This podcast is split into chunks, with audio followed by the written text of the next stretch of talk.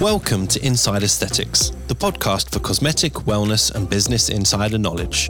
I'm Dr. Jake Sloane, a cosmetic doctor based in Sydney, and I'm joined by my co host and good friend David Segal, an entrepreneur and a multi clinic owner in the aesthetic space.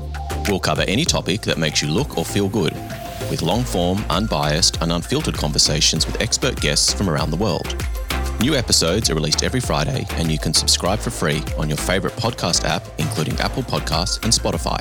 You should seek medical advice before undergoing any treatment or procedure, and these podcasts do not replace a professional and bespoke consultation. Hey, Tom, how are you? I'm fine. How are you? We can hear you Yay. after after last week's complete screw up. Actually, care. How's your week been, mate? Uh, pretty good. Pretty good. Not too busy. Um, weather has been very nice here, so I'm heading for the beach in an hour or so. Oh, nice. Yeah. So uh, What's the beach I'm like in happy. Holland? I didn't. Well, obviously you have beaches, but what are they like? big. Big. They're very big. Yeah, it's like the the entire country is on the seaside. So um, it's miles and miles and miles and miles of beach, and um, well, the weather is not that great every day, of course. It's not like Australia. It's not like Bondi Beach or anything like that. But when the weather is nice and um, and the, well, the water is cold now, but it, the water can be okay in about a month or so, Hmm. Right. and um, and now you just go in for the kick and uh, enjoy the cold and try to appreciate that. Do you, do you surf, Tom? What do you do when you go to the beach? Are you just sunbaking? Are you building sandcastles? I don't think they surf in Holland. You- well, who knows? Maybe. Well, I surfed once on on Manly Beach to be Ah. exact. Yeah. and um, that was pretty good because I had a very bad cold, and I, I've never been uh, rinsed from the inside so so vigorously as that day on Manly Beach. Um, it's it's it's special. I, I'm not good at it, but uh, it's something I would like to try again when I come down to your country. Hopefully soon. You should try colonic irrigation. That works as well. Have you tried that? Thank you. Fair enough. And um, to the hat. yeah, and, and how's the situation been uh, locally with COVID and everything? Where, where are you guys at now? Well, uh, and, and numbers are dropping. I think uh, probably half of the population is uh, vaccinated right now, Brilliant. I guess, and uh, we're starting to we're starting making plans. And from the first of July, bigger gatherings, music festivals, and all that will recommence. And um, with testing and some kind of app to show that you're either vaccinated or had the, had the virus or anything like that. So it's, there's light at the end of the tunnel. Brilliant. us. That So it sounds good. Are you, are you able to fly? Because we, we're stuck. We can't, literally, we can't get out. We've, we haven't been able to leave since last February, I think. Well, we can go to New Zealand at the moment, but oh, that's, that's, about true. it. I beg your That- pardon. that's We've about it. the- yeah. We've got the bubble. Yeah, yeah, we can fly. We can fly uh, with restrictions and testing and, and all that. Um, so I, I'm planning on going to Lisbon for a few days with my daughter next week. Um, that is possible with testing and all that. Yeah. That's nice. Yeah. Yeah, It's nice to look forward to. absolutely. Mm-hmm. Yeah. So, Tom, Cool. um, I know who you are. Jake knows who you are. We had um, one of your esteemed students, Julie Horn, on not long ago, who was singing your praises. But for all of those Ah. listeners who aren't familiar with you, could you just give us a bit of a summary about your background and how you got into injectables and, and sort of what you do day to day, just so we can orientate ourselves a little bit? Yeah, sure. Um, um, I was born in um, 1969. I'm from the 60s um, in Holland, in, in the south, uh, in a small town. And I've always wanted to become either an inventor or a plastic surgeon of some sort. So I did my college and uh, did some years of heart surgery and plastic surgery. Couldn't really get into a training position, which were very scarce at that moment, were about six every year. And I, well, did some moonlighting on the side. I did some injectables on the side. And that kind of exploded in numbers and uh, in interest. And the thing is, I invented in 2004, I invented a different way of injecting hyaluronic acid that enables you to have better results and um, more long lasting and more natural and all that. That made me kind of a teacher worldwide on the subject. And then not only the numbers changed, but the the way you you live and work in the field changed a lot for me. And becoming a key opinion leader was great because you get in contact with all special people like Julie Horn and you you, you, you really get into the um, in the nicer positions, uh, one of the nicer positions in this field. So where you can really work and play and enjoy the work you do and, and teaching and uh, all that. Yeah. I'm curious to know, Tom. So I think I read somewhere you started in around 2003, which is, you know, it, it's going a reasonable time back. And like you said, you were one of the first to to do it. So who did you learn from, and who were your mentors, or and are you still in touch with them now? Oh yeah, yeah. My my main mentor was Leonie Schelke, mm-hmm. and she has been quite under the radar for a few decades, but is now uh, her claim to fame now is the ultrasound courses that she does, and and she's very much into that.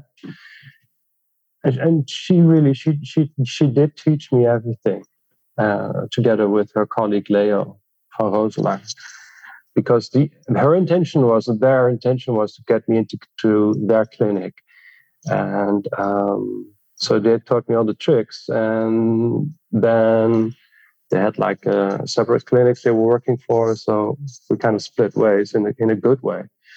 And in that time, I mean, it was 2004. Nobody knew what to do exactly, and I was trying new ways of injecting, and I discussed that with her. And she's the one that said, "Well, actually you made your own injection technique here.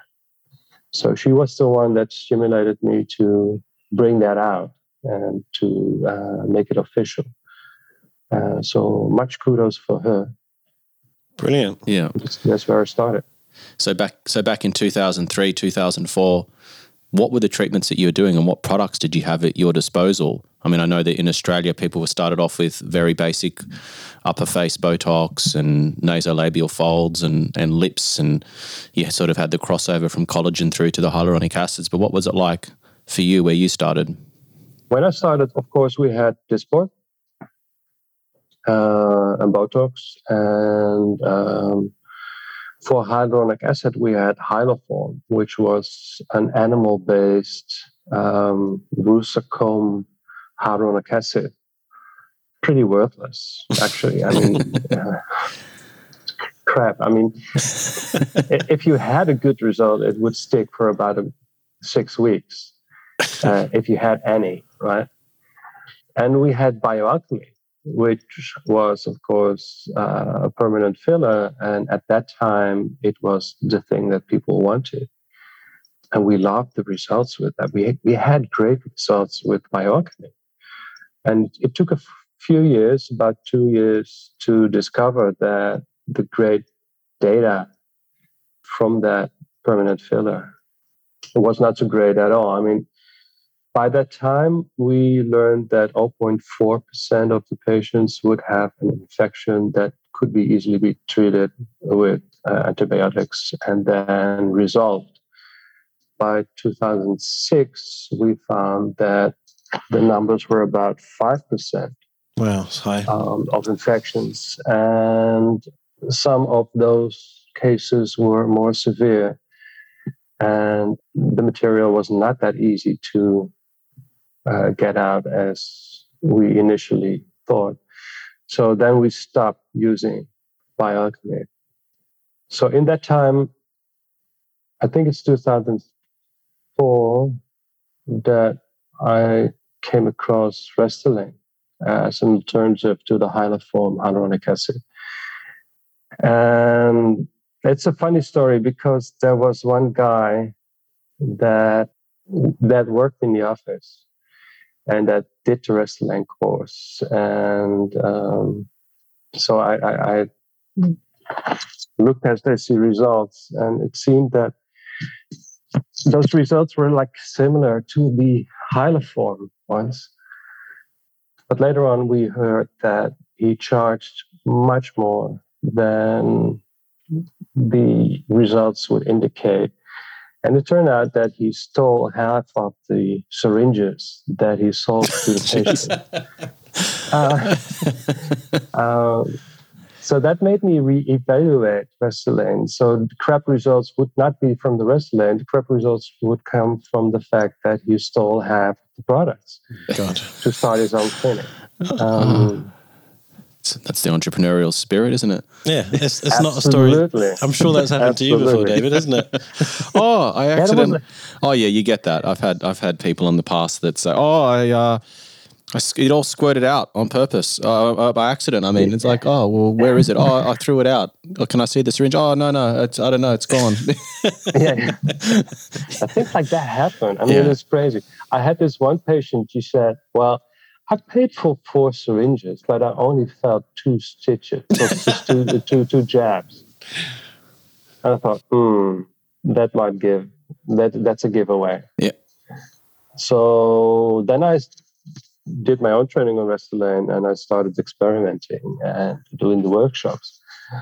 At one point, there was this um, bloke from uh, from Sweden coming to see my workshop, and that was just before I invented this fern pattern technique.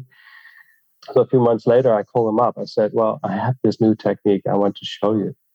He said, "Well, come to Sweden, and we have this group of 50 people in a small conference, um, like the 50 biggest Restylane users in Sweden come together. And if you want to present that, that's that's okay with me. So imagine me in the plane trying to not be nervous um, because maybe the 50 most uh, Restylane or the, the biggest Restylane users in Sweden, they kind of I was anticipated that they did what I was doing uh, for years and years, but uh, it turned out that it was new to them also.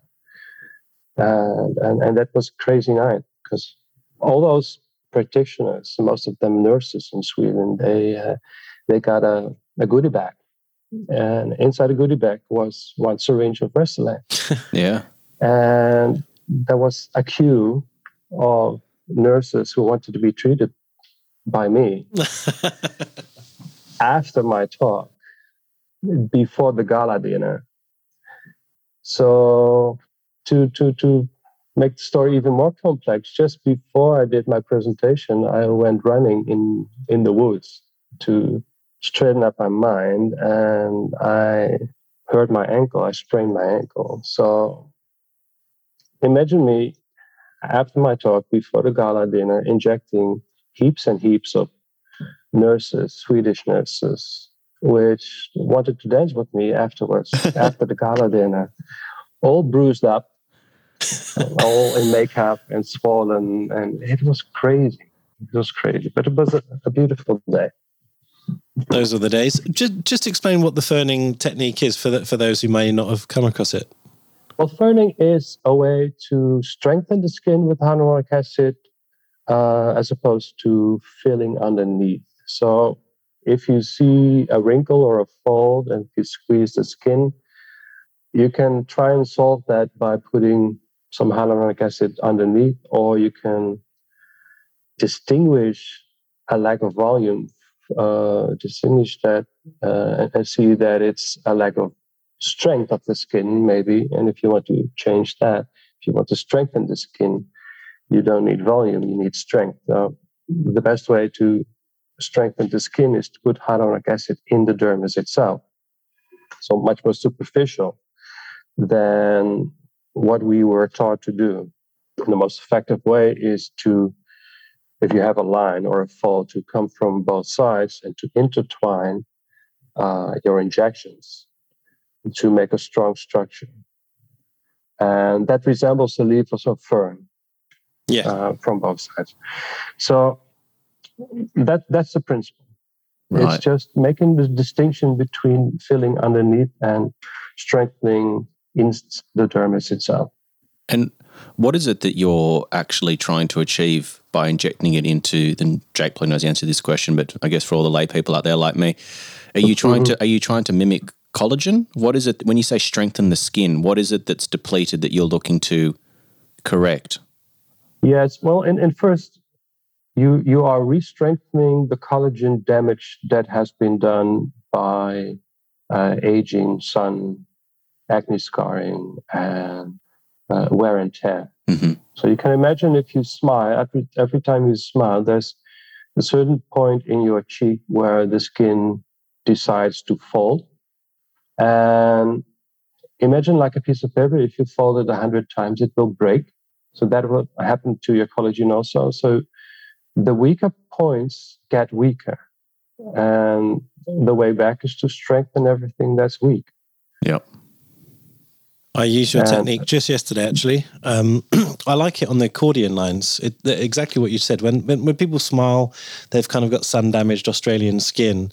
Uh, exactly like Tom said, if you inject sort of perpendicularly to that line, it's almost like I explain it to the patient like it's like reinforced um, steel where where you've got that sort mm-hmm. of lattice of steel within the concrete, mm-hmm. so, and that's what you're doing with the hyaluronic acid, and it, it, works amazingly. And and you don't need a lot of product either. No, no, no. You you lose. I mean, I I normally use like one syringe for an entire face. Yeah. If you are in the right plane, you don't need that much. Right. And what product are you using for that? I'm assuming it's something that's fairly thin.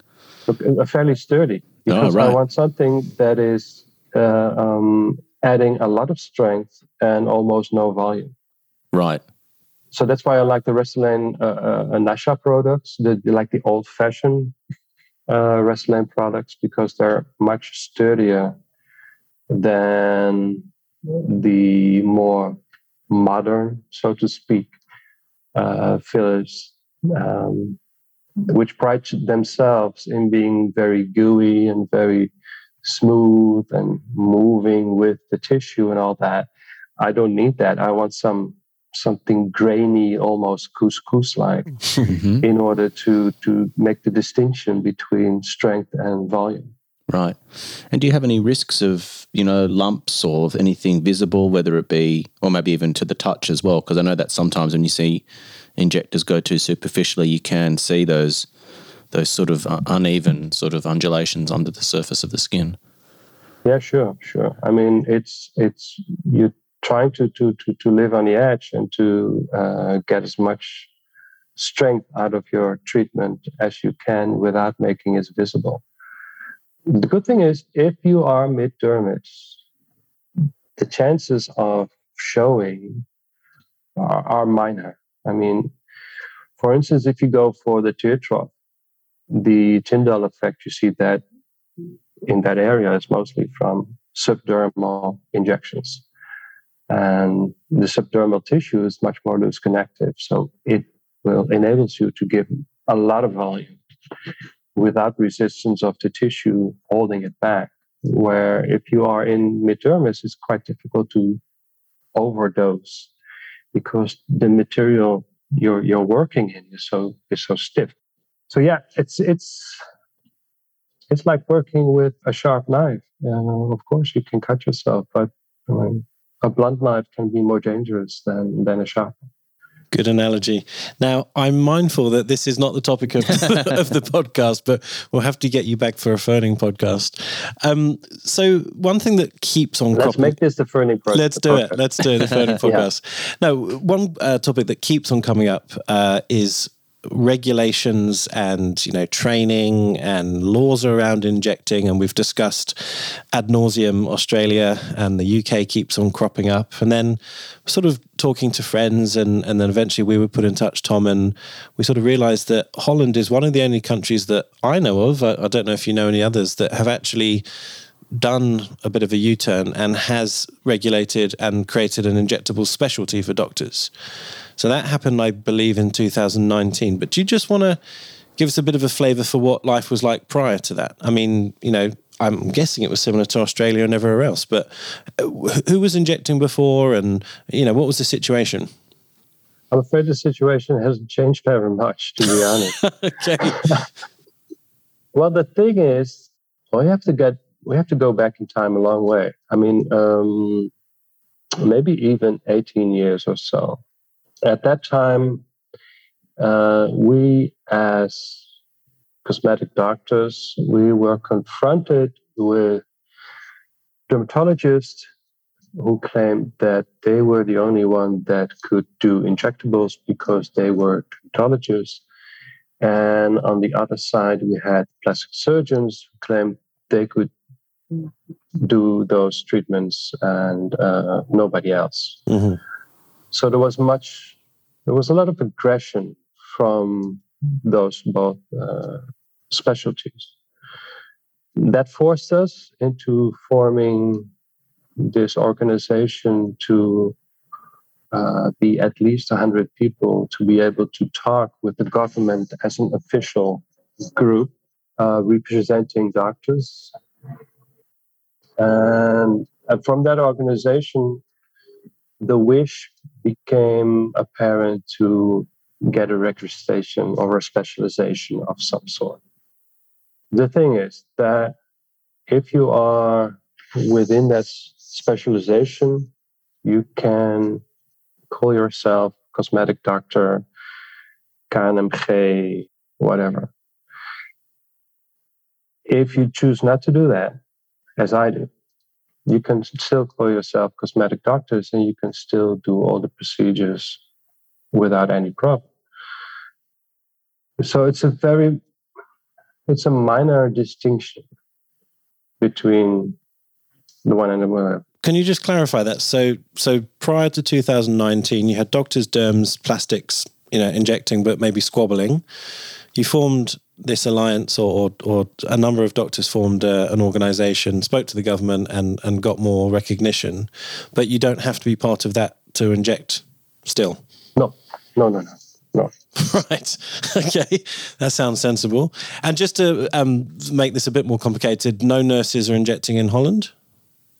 No. I think nurse practitioners is something that is quite new in Holland. Maybe they will be able to inject. Mm-hmm.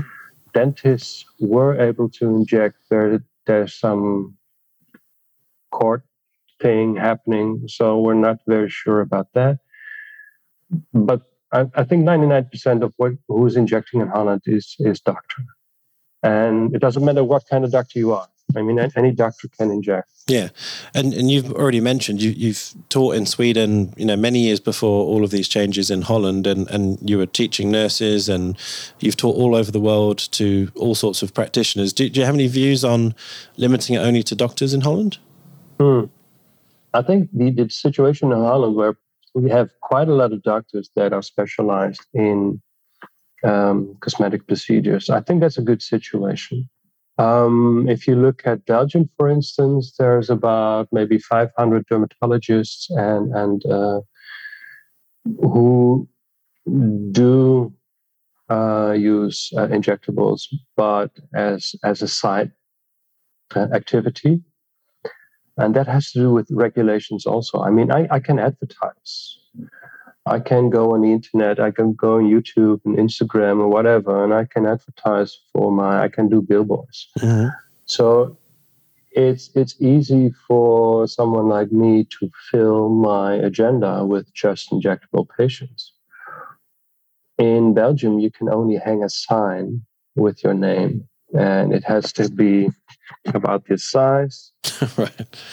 And you cannot mention aesthetics in your waiting room, stuff like that. It's very restricted. So, as a result, you have hundreds and hundreds of people who do it a little bit. I think the situation in, in the Netherlands is better, where you have like 200 people that do nothing but cosmetic procedures. So I think for the patient that that's ultimately better.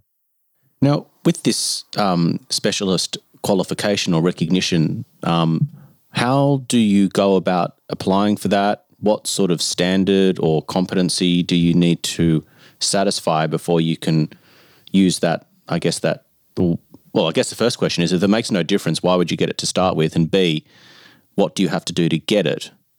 And why have you chosen not to do it? Well, question A, uh, money. yeah. and then that that's what that what is i mean um, my my issue with with the whole concept is the fact that it's all about money. And it would be great if it would be about patient uh, satisfaction safety whatever. Um, but the thing is if you do this training you do it just to make sure that you can prolong your career in this field and that that fear of not being able to inject that is very much promoted by the bodies that give the courses. And this is where my ethical persona is is kicking and screaming because it should be about patient safety and should need should not be i think about uh, making your peers fearful of not being able to inject in the future. And that's what's happening. I mean, if if you are starting as a doctor and you want to become a cosmetic doctor, and you come across this uh, organization, they will say, "Well, in two years' time, you cannot inject Botox anymore unless you have this qualification," which is rubbish. sounds like you, sounds like the mafia. You're paying protection money. absolutely, absolutely. And the thing is with the mafia, nobody is trying to convince you that it's ethical. Yeah, at least they're honest about what they are. Yeah. I think I well, I don't know them certainly, but yeah. if, if if if I look at the movies, nobody tries to be uh, uh, ethical, or or wants to come across as as ethical, right. and and this is what grieves me. I mean, be honest about it. It's it's about money. Yeah. Right. It's about trying to protect protect your field more than trying to protect your patient. Yeah. Well, if it makes you feel any better, Tom, um, this conundrum that you're wrestling with is not unique to Holland. It seems to happen all around the world. We have the same issues here in Australia, and I think patient safety should always be number one. But you do get various um, groups and individuals who'll hide behind that statement to then drive a political or a commercial agenda in the background. So it's it's very mm-hmm. disingenuous, and I don't think that it does our industry any good. To be honest with you. Yeah, yeah. So the, as a to answer your question, why are you not not uh, uh, within that within a specialty? That that's the, the main reason. And the other reason is because I can, because I do have this uh, uh, long-standing uh, uh reputation and international uh, recognition. So I'm not that afraid of people trying to stop me injecting. And so I, I want to encourage young doctors to think for themselves and to be really ethical and not spend a huge amount of money on something that's not really worth it, I guess. I mean, there's so many things you want to learn about injectables, and a training should be for that. Training should not be for trying to distinguish yourself for commercial reasons mm-hmm. uh, under a uh, what do you call it? And sort of ethical umbrella. Yeah.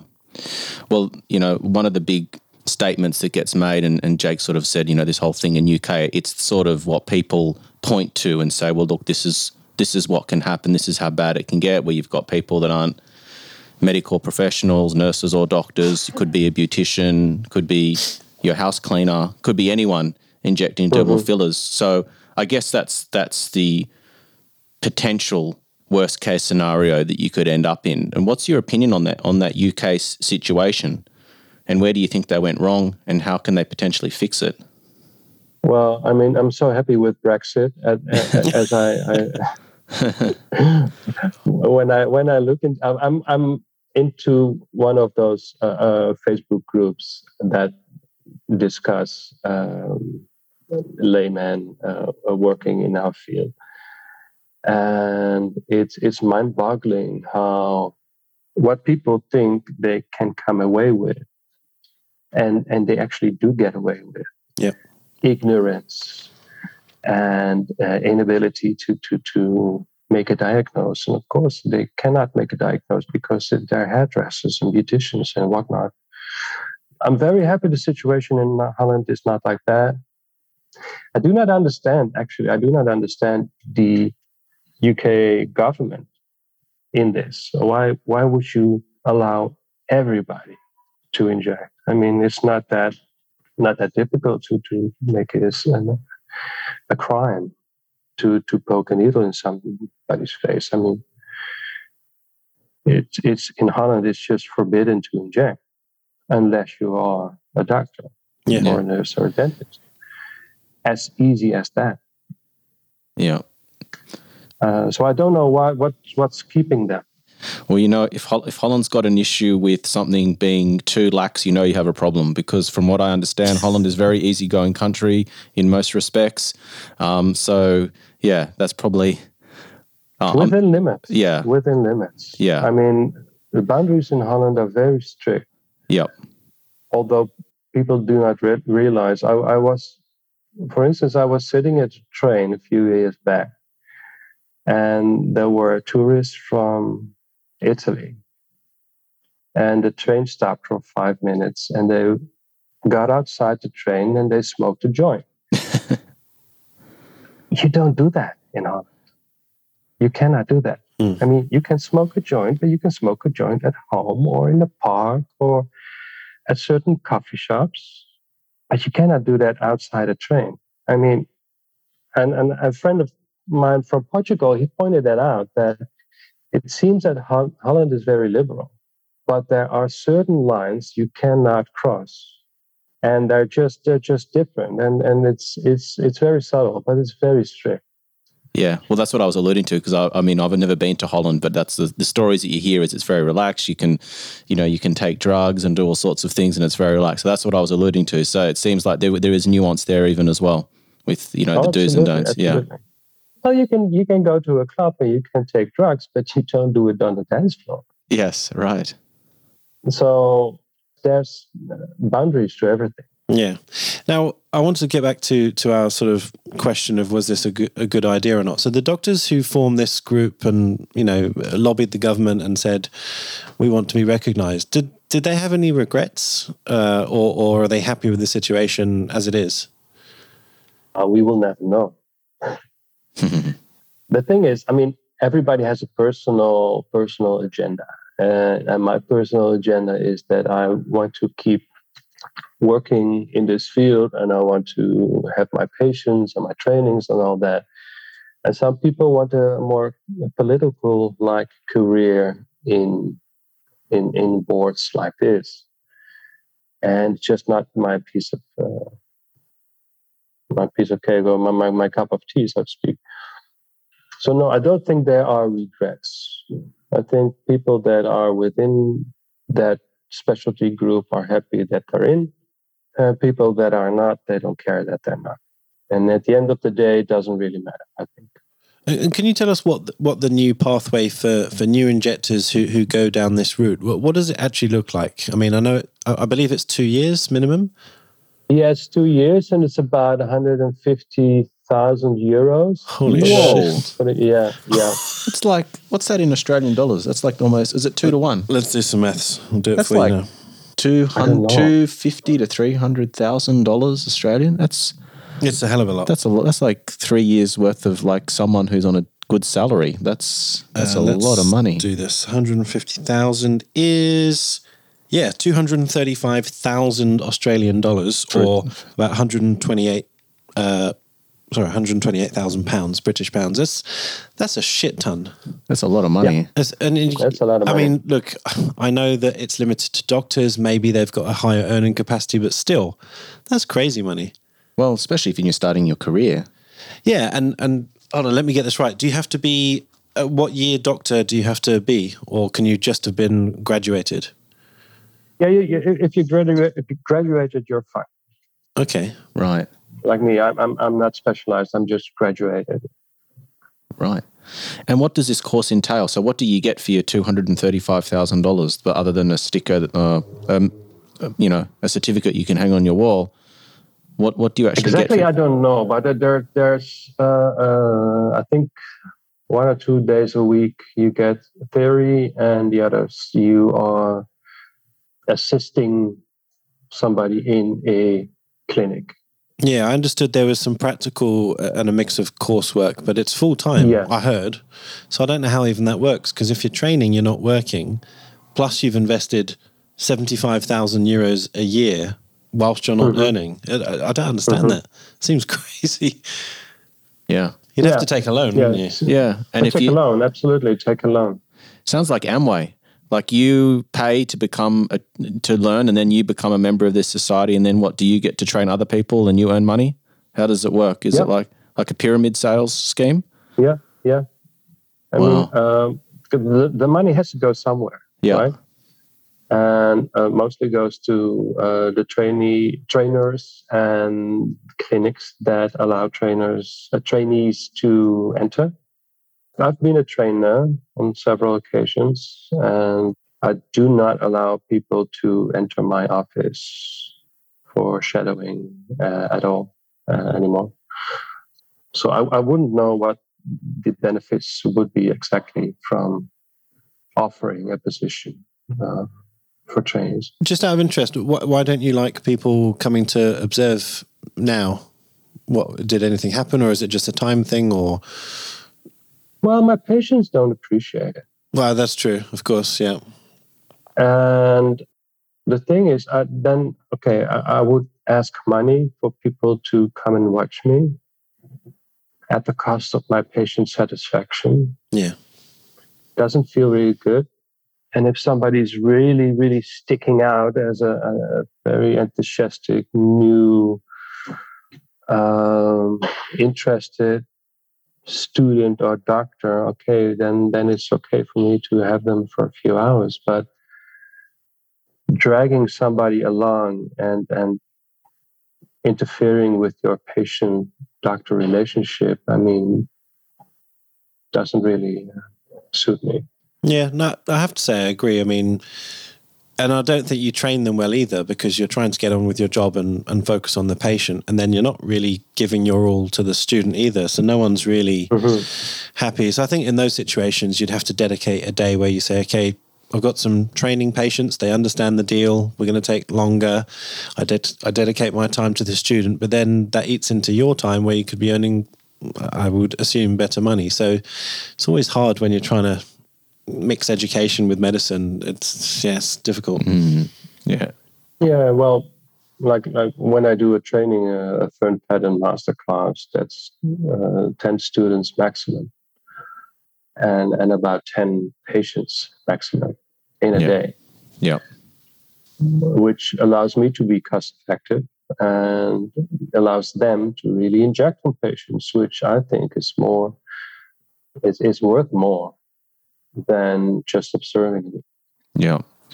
So you've got one end of the spectrum in Holland where you've actually carved out a, a, a specialty for cosmetic doctors, and you know we've just had a discussion with you about the fact that it may not be what it what it uh, set out to be, and it doesn't really distinguish, and it's probably more political and, and monetary driven. Then you've got the other end of the spectrum where you've got a free for all almost in the UK, and then you've got various countries that are sort of somewhere in between. Like I think Australia's probably pretty sensible considering what the stories that we've heard from other parts of the world. But from your all your time in industry and your experience, if you had to design a system that you think was ideal, how how would you? If someone said to you, "Okay, Tom, you've got the you've got the powers to make to sort of regulate this industry and, and sort of sort it out," how would you go about it? Ooh, it's so difficult because you really want the best for your patients, right? And and I've seen nurses and dentists being excellent. I've seen plastic surgeons being crap. um, so it's very difficult to distinguish beforehand who will be talented uh, in injecting technically and aesthetically and trying to be uh, honest on an emotional level with your patient.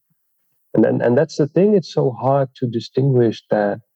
And it's very difficult to get that down to rules and regulations and forms and and and qualifications. No, I'm so happy I don't have to design a system like that because it's it, it's it's so difficult. Like for instance, in in the U.S., you see a lot of plastic surgeons who have nurses working for them, and those nurses they do the injectables because plastic surgeon isn't interested in it technically or financially or whatever. And those nurses are fantastic. I mean, they are so good. They're so motivated. They have entire networks of friends, nurses, colleagues, and they they they exchange information and courses, and it's an amazing system. And maybe because it's not a system, and because it's just people that love their job. And I wouldn't be able to, to, to design to design a course that would be great. Yeah, I mean, every time we've voiced this and, and our listeners have fed back, everyone has said, yeah, we want regulation and we want, you know, formal training and on the one hand, I agree with it because you know, again, if we if the best intentions are there and we formalize it and it's very sensible, you know, you could make an argument for that. But I think we should be careful for what we wish for, particularly with what you're saying. I was quite excited about this podcast, thinking that it was going to be some revelation that we could aspire to, and and yet what you're saying just sounds crap. I'm, um, I'm very sorry. no, you've been great, but uh, I, I just, yeah, I, I thought that you would give us some, uh, or, or, Holland would give us some sort of pedestal to aspire to, because it, it for everything that yeah. I read sounded like, oh, that sounds like a, a sensible idea. But when I read the price, I couldn't believe it. I just thought this is um, elitist. Uh, well, it's crazily elitist. elitist. Yeah. Well, it's almost like the government's just said, what's it going to take for you to go away and stop annoying us? Okay, we'll give you this. Okay. Can we get on with what we're doing now? Just leave us alone. It sounds like that's it wasn't really something that was well thought through. And now you have a system that doesn't really work. Well, it's personal agendas. I mean, uh, uh, Ministry of Health is not really concerned with what we are doing, to be honest, right? So if we offer to be strict on ourselves, and regulate ourselves so they won't have to do anything. That makes them easy, uh, eager to, to work with that, right? Um, so it's just the laziness of the government that makes it easy to promote a system like that. Um, and if you if you tell the government, well, we will make this board and that will make the patients safe, so you will be off the hook because you allowed us to make the patient safe, then everybody's happy. But is it reality? I don't know. I mean, for instance, I am I'm forced to have a poster by my sink that instructs me how to wash my hands. Those are the rules. Whether I wash my hands or not, nobody asks. And that's my thing with, with regulations in, in this field, or, or maybe in the whole world in, in, in general, is that if you look at regulations, you take your eyes off the reality. And if you look at a good doctor or a bad doctor, it's never, it's, you can never read that in, in somebody's curriculum. So, yeah. I'm sorry about disappointing you guys. No, no, not I mean, look, I'll, I'll, reflect on that. So, for example, here in Australia, uh, we've just recorded. In fact, last week uh, the episode came out. We, we, discussed with a panel of um, I guess, key opinion leaders, including Steven Liew, about what should we do in Australia. And it was it was a really rigorous, interesting debate. We had a nurse and, and a dermatologist, a plastic and a cosmetic doctor. And, you know, and most people had similar ideas, even if they came at things from different angles. And one of the things was, oh, you know, here in Australia, you can just inject in a in a nail salon or a, a hairdresser or, or whatever. You know, there's no regulation around where you can inject really. Um, mm-hmm. And then, like you said, in Holland, well, you know, someone has decided it's sensible that you should wash your hands in a certain way and you need a sink and blah, blah, blah. So I like the thought process that, you know, this is the standard that we should head for. But of course, no one can be in your clinic watching you do it. But here in Australia, we don't even have that. It's just do what you like. So I, I, I don't mm-hmm. know. There's pros and cons to this. I just absolutely. Yeah, I don't know. What do you think, David? Gosh, um, I think that I, I, look. I, I think that we have got a pretty decent system. Really, I mean, even though it's far from perfect, it seems like, you know, you still have to be a doctor or a nurse to inject. The the drugs are regulated. I think we've got a, a fairly active um, regulatory um, oversight systems set up in place. So you've got the TGA, you've got AHPRA, you've got the, the medical board. They all sort of oversee things. If complaints are made, they investigate them. Um, I think that we've got, um, even though the groups seem to be fairly divided at the moment, I think there is some light at the end of the tunnel of, of some common ground that ha- has been found, and I think they'll start working together. Um, I think we do a great job educating our patients, and I think that the standard of practitioners in this country is quite high. So I think it, it's far from perfect, mm. but I think it's still a lot better than what I'm seeing happening in other parts in other parts of the world. So I think that um, in some ways this makes me go, you know what, we're actually doing not too bad of a job. Yeah, yeah. Yeah, yeah, not, uh, Australia is not too bad, and, and, and, unless you try to uh, demonstrate on a conference. Uh, for instance, oh yeah, I go to red tape for AHPRA every time I go to Australia. mm-hmm. It's ridiculous. And I and I even have a certain status within AHPRA. So I'm like halfway uh, in already. And then they want me to do an IELTS test. You know what that yeah, is? IELTS uh, English test. Yeah. Just to prevent the mere fact that in case I do not really understand what the patient is trying to come to get across, that accidents accidents would happen from that. I mean, we're talking about like one hour on stage, and it takes me weeks and weeks and sending information back and forth and an original copy of my uh, medical whatever and it's it's it's crazy paperwork yeah, I remember when I moved, you know, obviously from the UK to Australia, it was it was so painful. I remember it just went on for months and months. But mm-hmm. I honestly think it's that difficult to weed out the people that probably can't be bothered. So only the the really really committed people come. So you're obviously committed. You keep on doing it. So I keep on doing it because I love I love Australia and and and, and I hate winter. So um, uh, I love coming to Australia somewhere in between November and February every year. Yeah. And of course, I, I, I get help on, on your side to, to fill in those forms and all that. But I would imagine if you are a criminal and if you are really convinced that you want to work as a doctor in Australia, it's not that more difficult than it would be for me to demonstrate for an hour on stage. So if you really are keen on being a crook, I think you, I would be in, in Australia. Fair enough. Now, I'm curious to know when when all these changes happened in 2019. How much planning did it take to to you know to sort of make it official? Um, and was there sort of a period where people like yourself, who've been doing it for 10, 15 years prior to this, could you join without doing any of this qualification? I could join with doing like two days of extra training at some point. But then I was in a conference in Poland at that particular day, so I couldn't do that. and they still have to send me new dates. So I might join, You if, sound really excited. country,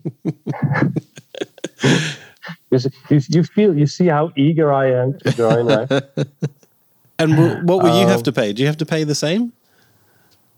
No, no, no, no, no. I was no, going to say. just pay like two thousand for a day uh, of training, something right. like that. And who's going to train you? I mean, I find this a bit ridiculous, but who would train you? Oh, somebody else. Okay.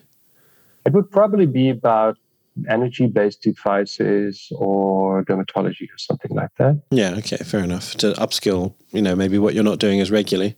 Yeah, I'm, I'm not I'm not doing those. So I uh, well, there's a lot of lot of things I could be trained on. I mean, uh, I'm quite narrowly specialized. So uh, no, there's there's a lot you can train on. So all the people in your position who haven't joined, you know, th- this new uh, qualification, th- their life just carried on as normal. Oh yeah, sure. So yeah, nothing changed. I, I can't understand this. So, so why has why have people joined if they don't have to? From the fear, the threats, uh, yeah. fear of losing income. Because uh, the government with the whip saying if you don't do this, you might not be able to do it in well, two years' time. Well, it's not the government; it's it's that not, it's not that the group. government. It's it's the colleagues. That, ah, the that, colleagues, that right? Form, yeah, the colleagues that say if you don't join, then you'll be doomed forever. Right. So, do you yeah. think that um, you know this is going to be something that lasts into the future, or do you think that eventually people are just going to say, "Well, that's not really worth joining. It's a bit of a scam, and it's just going to die a natural death"? Do you think, or do you think it's going to continue on? I don't know. I don't know. Uh, it's it's it's like royalty. Yeah. Uh, if if you wait long enough, people don't know how it started. Right? Yeah. I mean, now royalty is very portional, and a few hundred years back, it was just the biggest crook with the biggest knife that killed all the other ones. Yeah, and and called himself king. Yeah.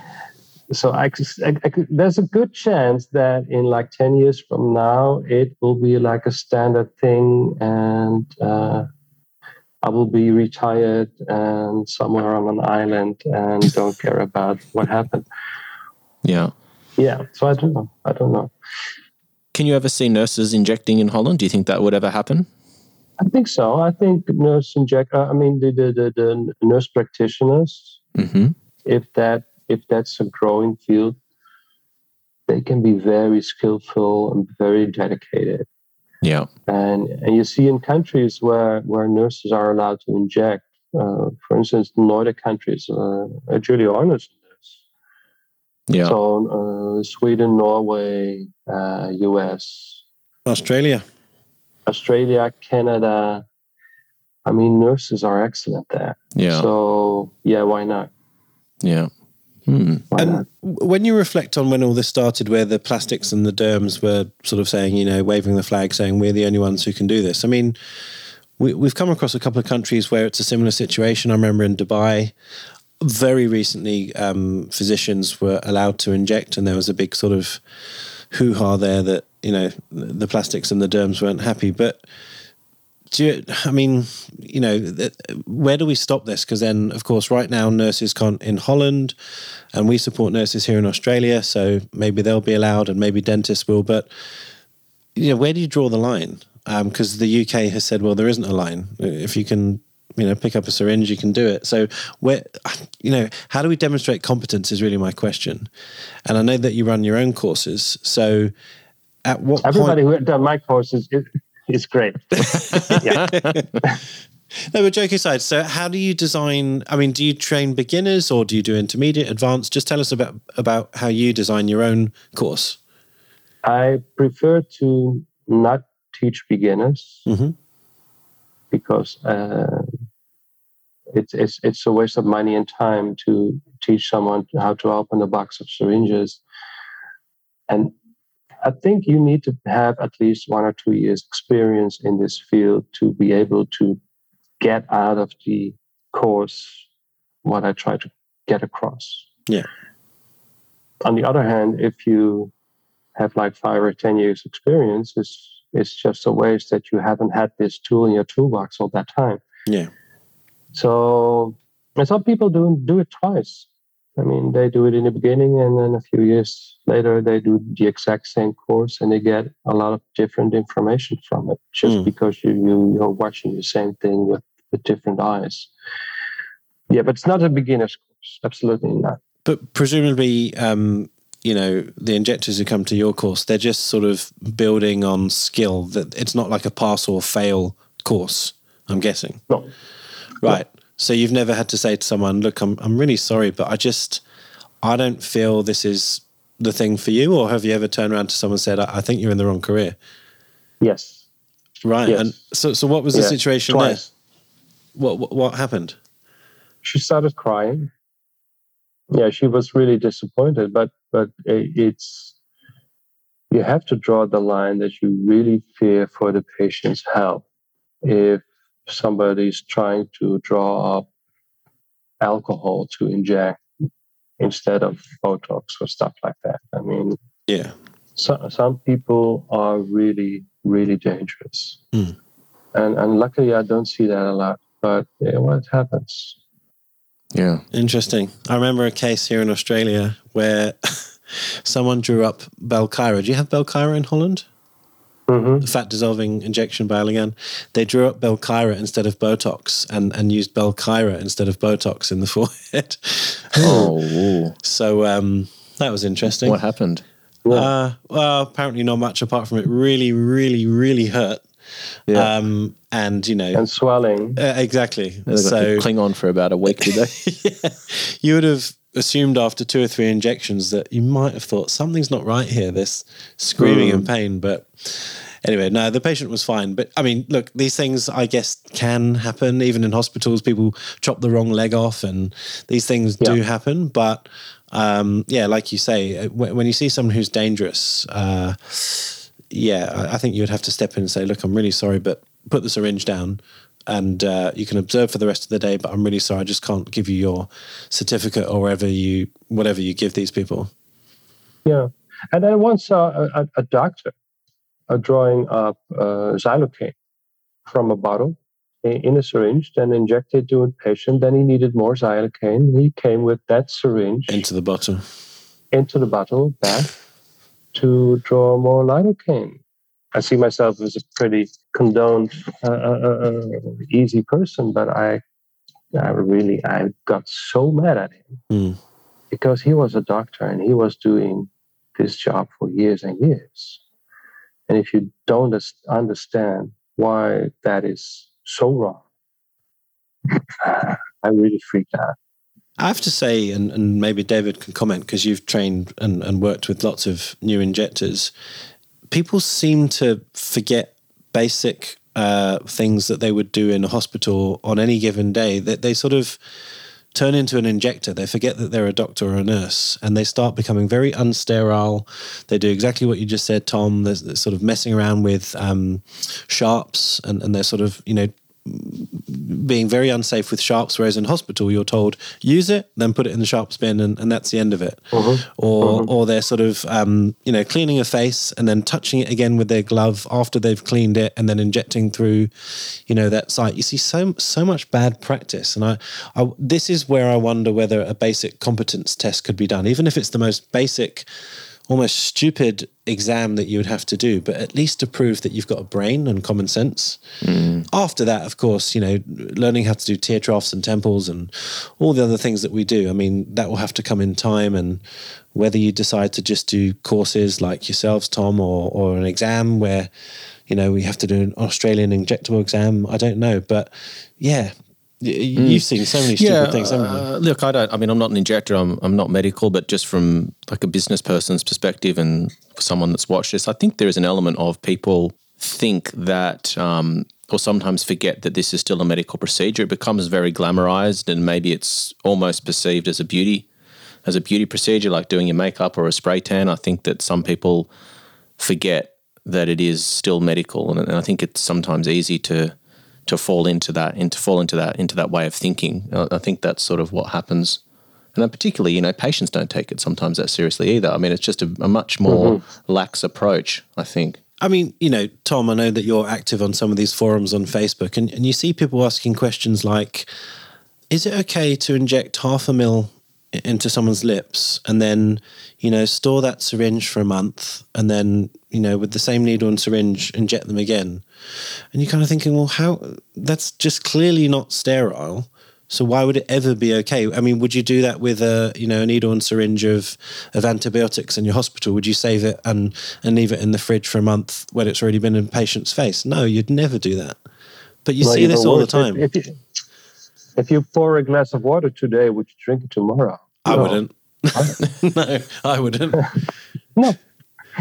But even simple things like like gauzes, for instance. Yeah. I mean, I teach people how to use a gauze during my courses. Yeah.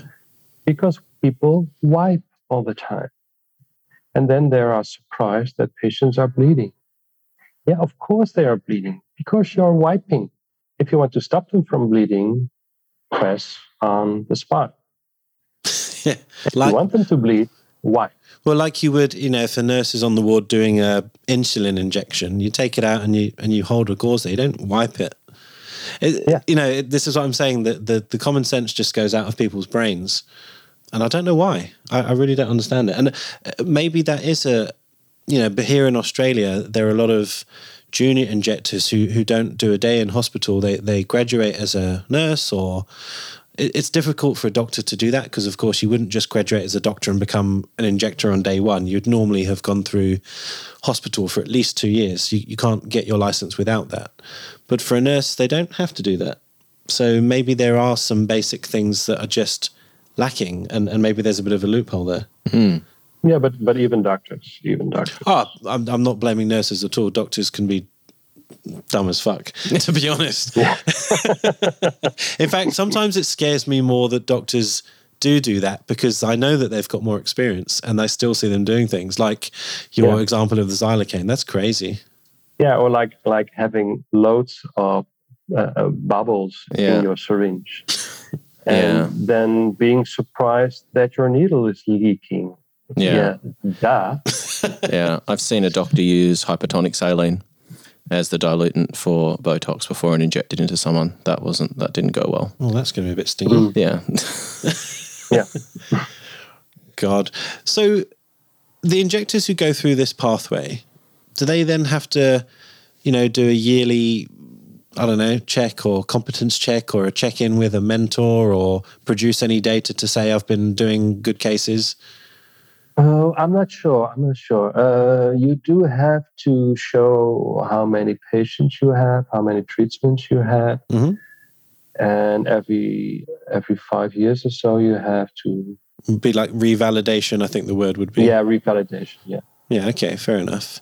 Because I that's, mean, that's good. Yeah, I mean, look, I, I remember when I was a junior doctor, I had to do like a yearly thing with my consultant and sit down and talk through all the operations I've done and, you know, blah, blah, blah. It was all a bit of a, a tick box exercise, but at least I had a piece of paper to prove I've done something. So, d- you know, we discussed this in the last podcast. Do you think there's any merit in, in injectors having a logbook of, of injections and, you know, all the cases that they've done and, of course, complications? Oh, complications, yes, absolutely. And um, a logbook, I wouldn't know. I always think, would I be better if I had a logbook? I don't think I would. Well, not better, but you know, I mean, you've been injecting for years, and the assumption is that you've done hundreds of thousands of cases or whatever it may be. But you know, you may have I some. might be crap at injecting. well, exactly. It doesn't prove skill. Uh, I mean, you know that that's the problem. But then, how are we ever going to prove skill if there's no exam, no no Oh, and, and a logbook. I mean, I can be very good at logbooks. I'm a very crap injector. yeah, Yeah. Although if you're a crap injector, if you're a crap injector, you'd, the logbook would probably become less and less work over time because less patients would be coming back to see you. Yeah, well, look at me now. I have a half an, an hour and a half to talk to you guys. So uh, it's pretty scary. and you're going to the beach. I can't believe it. And I'm going to the beach. Hmm. You got a point. yeah. Well, I know you've seen some VIPs today, so maybe you had a good day in the morning. I have a very good day in the morning. Yeah. Um, fair enough. And what about things like, um, you know, do you think injectors should have to do mandatory basic life support or an obligatory course every year to to manage emergencies? You know, like blindness and occlusions, etc. Do you think that would be a good idea, or do, is there anything like that existing in Holland? Yeah, I think that's a very good idea. It's a very good idea to be at least trained into uh, the, the theoretical things of, of blindness. Um, and of course, life support. I mean, that, that's essential. And I, I would be very uneasy not knowing what to do yeah. uh, in cases like that. Um, I'm not a big fan of rules, but that would be a good rule. Mm-hmm. Absolutely. Yeah. One of the um, arguments put forward by the UK government um, in relation to not getting involved in regulation or trying to stop people from injecting was the enormous amount of, and this gets back to your point around money, was the amount of tax that was generated from all these treatments, from all these providers doing these treatments. And I guess, you know, with the Dutch government initially, you know, wanting to work with doctors to change the system, or was it something that, you know, they just had to be nagged at, or did they see potentially the opportunity to sort of, you know, cash in a little bit? Well, it's it's it's um, essentially it's it's the the colleagues that convince the government to go along with this plan. So it's not the government; it's not government uh, initiative. Hmm. And I'm really I'm frightened by what you say that that the UK government doesn't want to lose the tax on the injectables from uh, from the beauticians and all that. That's that's straightforward and that that seems quite honest, but it's scary at the same time, right? Um, so that means that you're willing to give up your patient safety or your your your your people's safety for money. That's that's Yeah. pretty scary. Well, I guess, you know, something, and Jake and I have spoken about it plenty of times, is there doesn't, I mean, when you think about it logically, there must be horrific complications happening, and the risk factor with these procedures with people that are unmedically trained doing them must be high. But Mhm. you don't sort of hear about them. You, you know, you're not sort of hearing about these horrific stories of, you know, dozens and dozens of people going blind and strokes and all sorts of hor- horrendous aesthetic outcomes. So, where's the data on this? I mean, because the governments generally only act once it becomes a public issue and you know people are criticizing them and you know their political opponent is using that as a tool against them that's generally what motivates politicians let's be honest Yes, yes, and the media. I Yes. mean, we in Holland, if it's in the media, it's in the newspapers, and then it gets into the the government. Unfortunately, it's it's it's that pathway. I don't hear from complications from beauticians or whatever in Holland, and and what I see are at worst bad work by colleagues and um, so I, I don't have a vision on, on I I don't have a good scope on, on what's happening beneath the surface. What are the what do your colleagues think about the people like yourself who who haven't joined? Do they sort of see you as a bit of a rebel, or are they like, oh, that's Tom. He's been doing this for years. He's okay. What's the you know? How do they see you? You should ask them because they might not be honest with me. When I see them, I, I, I well, they say most of them say, I, I understand you don't join because you don't need to, but it's very important that we do, or something like that. Yeah. Do you get an invite to their Christmas party or No, no. no? Okay. Probably probably says it all then, doesn't it? Well, I, well, I, I, I, I, I did some teaching for them, and I meet them on conferences, and it's very, it's very difficult for me to get a straight answer because I'm on the stage and they're not. yeah. Or, yeah, Fair enough. Um, yeah, I don't know. One thing I wanted to ask you because I know you mentioned Leonie's name. So in Holland, I, this is what I'd, I'd love to establish here in Australia, and maybe we will one day. You've got centres of excellence that manage emergencies and complications. Um, so you know, ultrasound and and presumably MRI are tools that are readily available in a some sort of referral network. How do, how does it work, and and how busy are these places? They're, they're pretty busy. And I know Leonie is working a few days a week in, in one of those centers, and a few other colleagues of mine. And um, yes, I'm surprised by the numbers of occlusions they see and they resolve. And, and apart from things going wrong, I mean, there's a lot of things going ugly. Hmm. Uh, a lot of ugly teardrop treatments out there.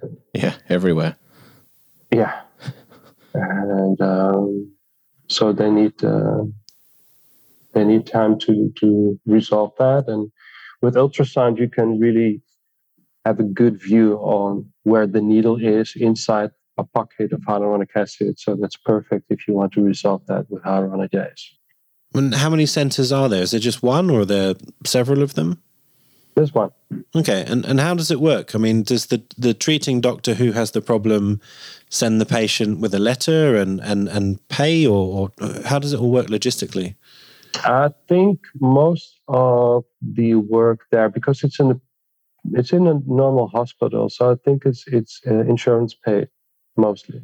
Right. Okay. So it's just like a public hospital. They can turn up and be treated for free. Yeah. Wow, that's an amazing resource. As, I mean, as far as I know, don't don't. yeah. Yeah, I mean, my worry would be that it's abused. You know, people do shit work and then say, "Well, go see Leonie. It's free." you know, that, that that would be my worry. Yeah, you should talk with Leonie about that because I don't have don't I, I don't have data on that. I don't mm-hmm. know how many people just shrug their shoulders and say, "Well, bad luck for you," and here's the address, and uh, have Leonie sorted out. I, I don't know how big that group is. That's right. We'll Um, definitely uh, do a podcast yeah. with Leonie. It'd be great if you could. Yeah, you link should, us out. You In- introduce us It'd be great. I will. Perfect. Well, listen, Tom, I'm mindful of the fact that uh, the beach is calling you and uh, you're having nice weather for the first time in a long time. Um, Oh, yeah. We really appreciate your time. I, I know that it's um, it's an interesting topic that I, I, I think we've established quite clearly that we still don't have an answer to. yeah.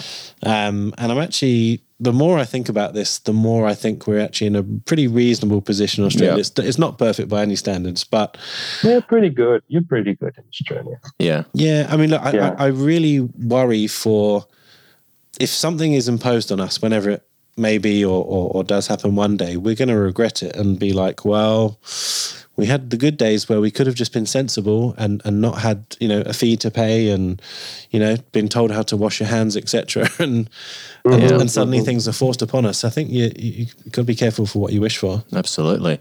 Well, we'll have to get you back, Tom, and we'll just go into the fern technique and discuss that at length. I think that will be that will be great. Of course. Actually, Yes. I've got one more question. Um, tenting, your tenting technique for lips. Yeah. Yeah. Yes or no? Do I mean do do you agree or, or not? Uh, sorry, do you agree that um, migration can be an issue? Of course not. Okay, can you explain why some doctors around the world are so anti-tenting? Because they want more followers. okay, fair enough. I mean, look, I, I guess the the proposed mechanism was if you come in from the white roll, you inject the lip, and then as you inject a retrograde thread, you, you know you can inject basically into the white roll. That that's basically what I understood the mechanism. Or, yeah, or, or and that and that particular doctor said if you start here and you inject to there, then there will be a pathway beyond where your needle has ever been. yes, That's crap. That's absolutely impossible. I mean, the needle has not been there, so how can there be a tunnel yeah, which I created? Uh, That's that's ludicrous. yeah.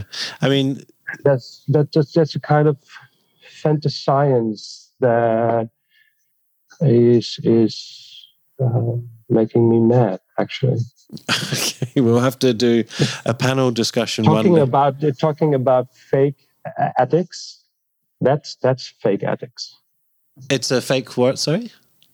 fake, fake ethics Oh, ethics. Okay, Yes. yeah, we'll do. We'll do. Uh, I think we need to do another panel discussion with a couple of injectors. Yeah, on, we'll do on yeah, tenting, aspiration. tenting and aspiration. That would be a fantastic podcast. oh aspiration we can talk about our aspiration okay, fair enough. Well, listen, uh, we'll save our ammo for another time. But thanks again for your time, Tom. Can you remind people of, uh, you know, maybe your Instagram or, or your get in touch. website? Yep. oh yeah well i will you have a nice picture of you guys to send me and uh, i can post it No, Sure. hundred percent. We'll definitely do that. But I think it's Tom. Dot Van Dock Eijk. Is that correct? Your Instagram? yes Perfect. Yes. So, and is that the best way to get hold of you? Quite responsive, or do you do it yourself? I do it myself, so I'm quite responsive, and, unless I'm on the beach. okay. And uh, no, I like to do all those things myself because um, if, if you leave it to someone else, you have to instruct them. Yeah, you Yeah. might as well. It's quicker to do it on your own. Absolutely. Keep it small, keep it simple, keep it real. Yeah. Well, that's a nice way to end. Thank you, Tom, for your time. Enjoy the beach. We'll be in touch. We'd love to have you back. And thank you again. 100%. See you later, Thank you so much. For our latest news, upcoming guests, and episode topics, follow us on Instagram at Inside Aesthetics Podcast. During the week before every recording, look out for our Instagram stories as we'll give you the opportunity to submit your questions to our guests and get a shout out. You can also DM us for any other information, suggestions, or guest requests.